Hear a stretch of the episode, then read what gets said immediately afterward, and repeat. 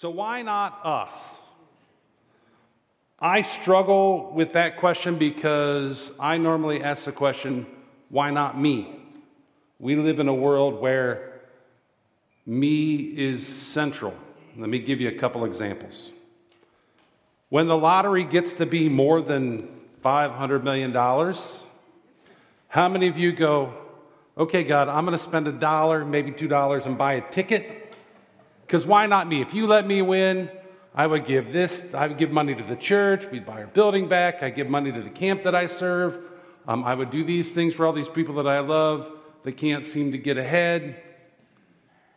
And you know, deep down, I'm like, and I'd be able to do this and this and this, and I get that car and that guitar and a coffee roaster, and it just goes, it goes south really quick for me. Maybe for you, it's a job. You're at a job and you see somebody you put in for a new promotion and somebody else gets it, and you go, God, why not me? And the, the pity party and the struggle cycles and cycles and cycles. Or maybe, in just a word of advice, don't search for true love before Valentine's Day on the internet because you get all kinds of unhelpful pictures of like heart hands and really sappy, cruddy stuff. So I used Princess Bride because Princess Bride is all about true love. And maybe you're in a quest for true love. And, and that is a good thing, but at the same time, if you are bound to somebody and you don't feel that, and then your mind starts cycling, I deserve something more. And the me just gets in the way. And that's a lot of times where my brain and my heart goes. Why not me? And so when we focus on the me, we lose focus on God and what He has called us to do because we read multiple times in the Gospels, Jesus says, You need to die to yourself to live for me. And so if we think of why am why am when I am me focused, if I get my words out, when I'm me focused, I define myself. I do what I want to do, and the world revolves around me. And I think that's why the book of Acts is good for us. Because when we read the book of Acts, we see people not doing that. In Acts 2, we see a church where people gather together and they're getting rid of their stuff to care for others, and they're devoting themselves to the apostles' teaching, and they're just the right people living the right way. We see Peter and John doing things that Jesus did, no matter what the cost, healing a guy in the temple and then ending up in front of the Sanhedrin, getting told, hey, don't do these things. And they say, mm, we're not going to do what you say because we follow a God and we're going to be God focused, and we're going to share the gospel, this good news that Jesus was crucified, he rose, and he lives and sits at the right hand of the Father. So that's why it's good for us to read Acts, even though it stands against our nature to say, me, me, me, me, me. So let's talk about Paul, because if you've been reading along with us, you're probably closing out on your journey and you've already read some stuff about Paul, but this is who Paul is. Paul was the Pharisee of Pharisees before Jesus got a hold of him. He knew the law, he was raised up as a good, faithful Jewish guy. He followed Gamaliel, who was one of the high priests. He was a zealot. He was out, as we read uh, in the front half of Acts, and he was trying to kill Christians because they were going against what he believed. And yet, Jesus on the Damascus Road got a hold of him, made him blind, and said, Paul, why are you persecuting me? You are going to be my voice to the Gentiles. And from that moment, Paul's life is changed. And as we read, we see him do three missionary journeys. Um, our, our talk today, we're going to be in Acts 16. So if you have your Bible, open it up to Acts 16. Uh, we're going to start uh, a little bit down, I think, verse 16. But this is a picture of Paul's missionary journey, his second one. Took him about three years. Our story is way up in the far left corner where he is at Philippi in Greece. where being a Christian and being a Jew is no good because the law of the land is Romans. Roman citizenship, Roman beliefs, Roman gods, and so anytime you stand against those, you get in trouble. But we're going to see as we look at this passage how Paul is gospel focused and he doesn't care about anything else. So let's dig in. Verse 16. Once, when we were going to the place of prayer, we were met by a female slave who had a spirit by which she predicted the future. She earned a great deal of money for her owners by fortune telling. She followed Paul and the rest of us, shouting, These men are servants of the Most High God, who are telling you the way to be saved. So she's demon possessed. She's owned by somebody who is enjoying the benefits of her being able to tell the future, reaping the money. And anytime Paul and his entourage goes by her, she is screaming this out. And it's not the Most High God, this Yahweh, this Jesus that Paul is talking about. She's just saying he's talking about this Most High God, and most people are thinking about Roman gods. And that Paul doesn't act the first time is amazing to me because Paul seems like a get it done type of guy. But as we continue reading, we see in verse 18, she kept this up for many days. Finally, Paul became so annoyed that he turned around and he said to the Spirit, In the name of Jesus Christ, I command you to come out of her. And at that moment, the Spirit left her. Um, I, it, the whole way through this, every time that I've read anything in Acts this last few weeks, I've asked the question, why not us? So, why not us? Have you ever had somebody walking behind you as you go to do something screaming, hey, these people are are telling about how you can follow the Most High God. Anybody? Yeah, no, not me. Anybody had to cast out a demon out of a slave girl doing this? And the why not us is so hard because it makes me go, well, why not? Uh, let's, let's move on. Verse 19 When her owners realized that her, their hope of making money was gone, they seized Paul and Silas and dragged them into the marketplace to face the authorities. In the marketplace was where there was a common judgment seat, and the marketplace was where all the conversation of that town happened. It was sort of like the city hall. It was where the market was, it was where all the movers and shakers were, it was where you went to have good theological discussion, which was what everything was about back then. They brought them before the magistrates and they said, These men before uh, these men are Jews and they are throwing our city into an uproar by advocating customs unlawful for us Romans to accept or practice. So Paul and Silas cast out the demon out of this slave girl, and their owner is mad because he's lost he, he didn't win the lottery. His lottery ticket is gone now. And so he's ready to get retribution from Paul and Silas.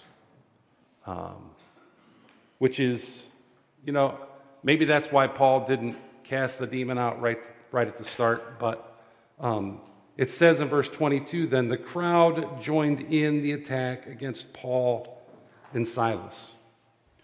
So we need to pause here for a second and talk about uh, this idea that they're asking us and claiming us to do things that are against us as Romans.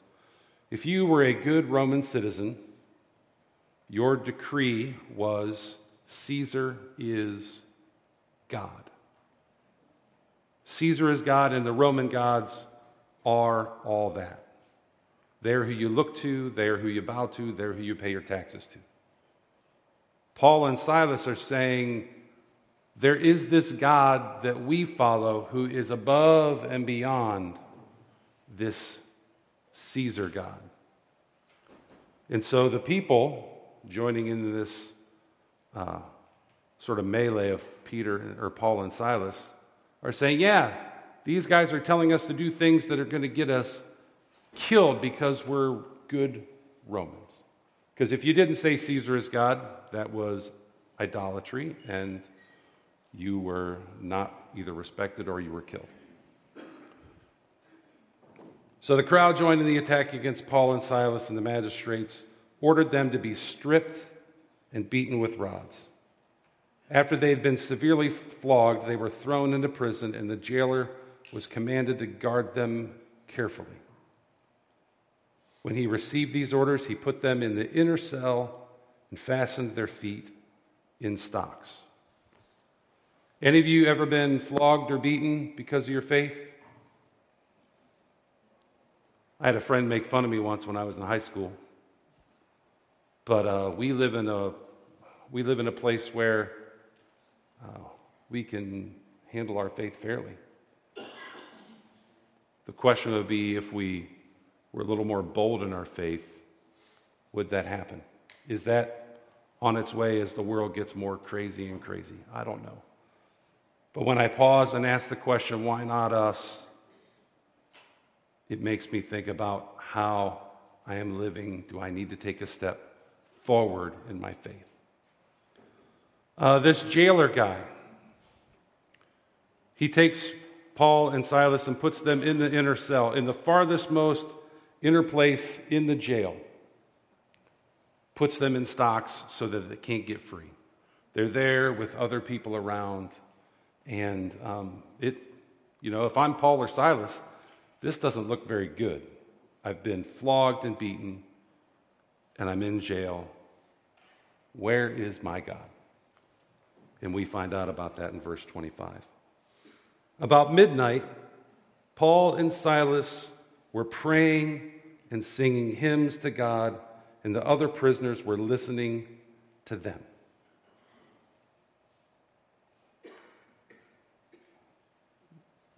They got beat and they were thrown in prison, yet they're singing and praying. Their mindset is totally different than, you know, I would hope that my mindset would be there, but I know who I am. I don't know that it would be that way. And so picture yourself for a moment somebody who's three chains down, listening to these two guys that have been beaten. You probably know the story because you heard the commotion because the jail's somewhere close right there where this is all happening. What are you thinking? Are these guys crazy? They're singing and praising even though they're in trouble and they've been beaten and flogged and they're in jail.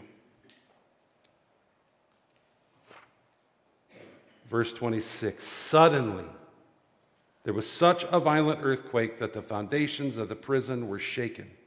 All at once, the prison doors flew open and everyone's chains came loose. And if you read the scholars, this earthquake, uh, it, it frees Paul and Silas, but it is showing the God's judgment on the poor proceedings that had happened that these two men had been judged. Or at least this is how the Romans and the people around there would have taken it, because earthquakes symbolize God's judgment. Uh, think of, I just read in my Bible reading where some of the Levites challenge Moses and Aaron. And Moses, God tells Moses, hey, get everybody together. I'm going to show who it is and it's going to be you, Aaron, and you, Moses, and the other ones. God opens up an earthquake and they are swallowed. It's, that idea, this judgment that comes from above. And the jailer's response helps us to see that. When the jailer woke up, and who wouldn't wake up in an earthquake? When he saw the prison doors open, he drew his sword and he was about to kill himself because he thought the prisoners had escaped. But Paul shouted, Don't harm yourself. We are all here. Now, one would think if you're beaten and you're in stocks and chains and there's an earthquake and you are freed, I would think I'm going to get up and go, right? Chance to get out because God has sent his judgment, he's freed me. Not Paul. Paul is there waiting for the moment. Verse 29 The jailer called for lights and rushed in, and he fell trembling before Paul and Silas. He then brought them out and asked, Sirs, what must I do to be saved? And we got to string, we got to string uh, the connections to the earthquake here in the jailer's mind. The jailer has heard these men are selling a God that doesn't fit these gods that we know. Then the earthquake happens. Paul says, Hey, we're all still here. And so the jailer's like, Okay, the gods that I'm following, uh, it had to be your God that judged this because the stocks and everything are off. So, how do I follow your God? Door opens, Paul walks through. He, he could have done so many things differently, but he's using the moment to allow the gospel to lead. Verse 31. They replied, Believe in the Lord Jesus, and you will be saved, you and your household. Then they spoke the word of the Lord to him and all of the others in his house, his family, everybody, all of his servants, uh, the people that were working in the jail, probably, they were part of this commune. And when they spoke the word of the Lord to him and all the others in his house, at that hour of the night, the jailer took them and washed their wounds, and then immediately he and all his household was baptized. The jailer had no reason, he had no, he had no response to deal with their wounds. His goal, his chore, his responsibility was to lock them in the inner cell and keep them safe. And yet, in this moment, because of Paul and Silas and how they've reacted and how they're showing love, he changes and he becomes the caregiver. We see this earlier in the story right before this, where uh, Lydia gets shared the gospel. And right after she accepts the gospel, she's like, okay, you guys are coming and staying at my house because I can take care of you. Um, the gospel and the way that it changes people in Acts is um, amazing. Next time you read Acts, or maybe you should read through Acts this week and see how people respond when they accept the gospel and see the change that happens. But the jailer, he washes their wounds, and he and his household are baptized right there, right then. Paul and Silas could have claimed that, well, Paul could have. He could have said way in front when he was getting beat, I'm a Roman citizen, you can't do this but he didn't. When God said the earthquake and the chains came off, they could have left, but he didn't. He was gospel focused. And then we close out this story. Verse 34 The jailer brought them into his house. They're not in the cell anymore. The jailer brought them to his house and he set a meal before them, and he was filled with joy because he had come to believe in God, he and his whole household. So if you just think about the jailer for a minute and the, just the whirlwind, he hears this ruckus and these two guys being judged. He probably hears or sees them being beaten. He puts them in jail. He sees this earthquake, and his whole world is turned upside down. Paul and Silas don't need to be in Philippi. They could have been wherever they wanted to do, doing whatever they wanted to do, waiting on the lottery, looking for the right job, uh, owning the right sheep. I don't know, whatever you do when you live in Palestine. But they chose to put their lives into going around and sharing the gospel at no matter what the cost. As you've read, you've seen that Paul's been beaten multiple times. He was stoned once, drug outside the city, and he got up and went back in. That's, that's how gospel focused Paul is. And so we have to ask the question why not us? When I am gospel focused, the gospel defines who I am. not the shoes that I wear, or the clothes that I wear, or the car that I drive, or the job that I have. The gospel defines who I am.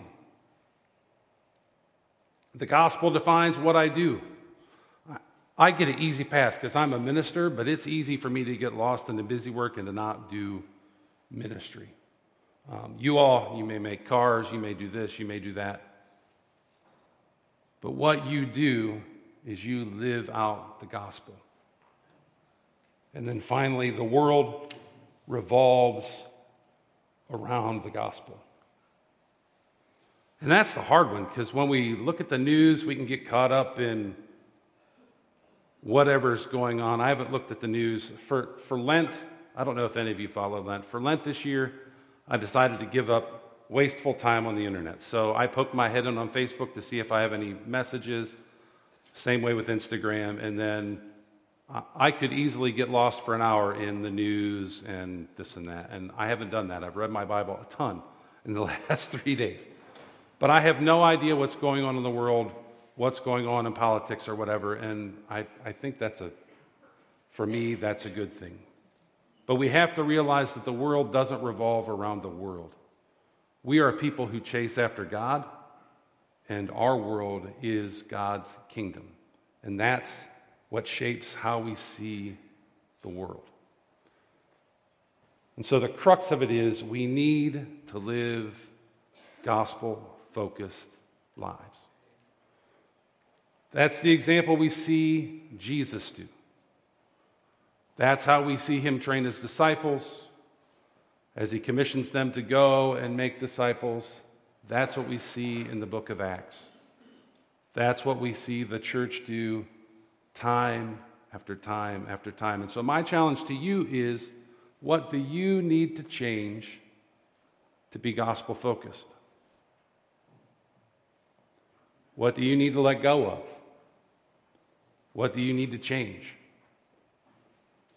Um, and, and those are hard questions, but we need to ask them because we're called to die to ourselves and to live for God. So here's the kick of that.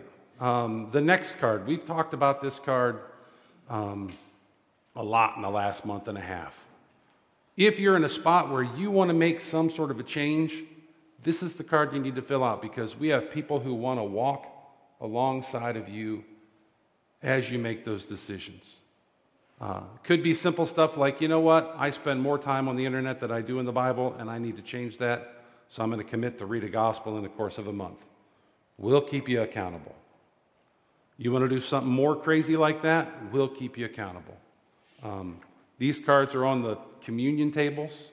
Uh, I would encourage you, if you haven't filled out one and you want somebody to encourage you and walk alongside of you, fill one out. You can give it to me, put it in one of the offering boxes, and we'll reach out to you this week. Because we want to help you to live gospel focused lives. Because when we live gospel focused lives, the world will change. And I have to tell you a story. So, um, I, to not come to the office some days, because if I come to the office, the maintenance guys like Colin and Brian come and harass me, and I get no work done. And so, yeah, exactly. So I'm a part of the Panera members sip club, which means I get really bad coffee and I'm going to start drinking decaf there. But I go to the Panera right around the corner and I have a booth that I sit in and I do work. And I normally hit there at 6 o'clock, do my Bible study, write in my journal.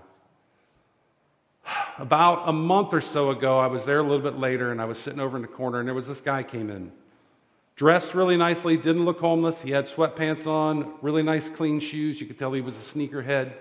Um, but he came in, he got some clear soda, and out of his bag, he got a couple 12 ounces of uh, Tennessee whiskey and this and that, and he got out his bottle of uh, Fireball. And over the course of the next two hours, he proceeded to drink two big 32 ounce sodas with libations and finish off his about inch or so in his um, fireball. And then he disappeared, and I thought, you know, you should have. At one point, he fell asleep, and I'm like, I should have talked to him. I was praying for him. And you know, the Holy Spirit pokes you, and you know, because you run the other way, right? And the Holy Spirit was poking me. And I didn't say anything to him. And I should have.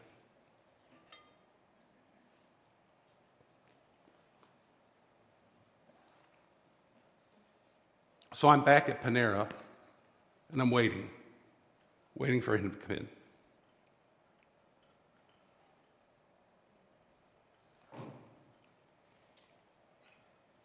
I hope that you all have those challenges. Because that's what we're called to be. Let's pray.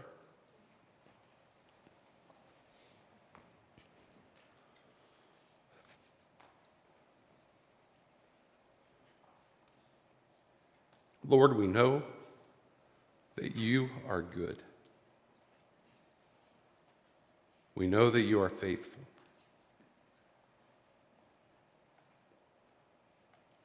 We see it in your word, we read it in the stories.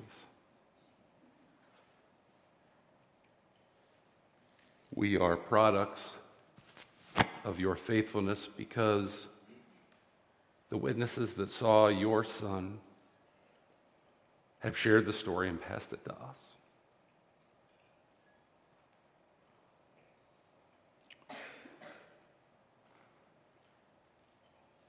My prayer is that you Help us to do the same. It's in your Son's name that we pray. Amen. We're going to take time now to celebrate what Jesus did on the cross as we eat a piece of bread and a cup of juice, which reminds us of the gospel. My challenge to you is as you eat that piece of bread and as you drink that cup of juice, you ask the question okay, God, why not us? Why not me? Make your spirit bold as I'm interacting with people at work, as I'm driving down the road, as I'm at the store. Show me how you want me to move and allow us to be gospel focused. Let's stand and sing.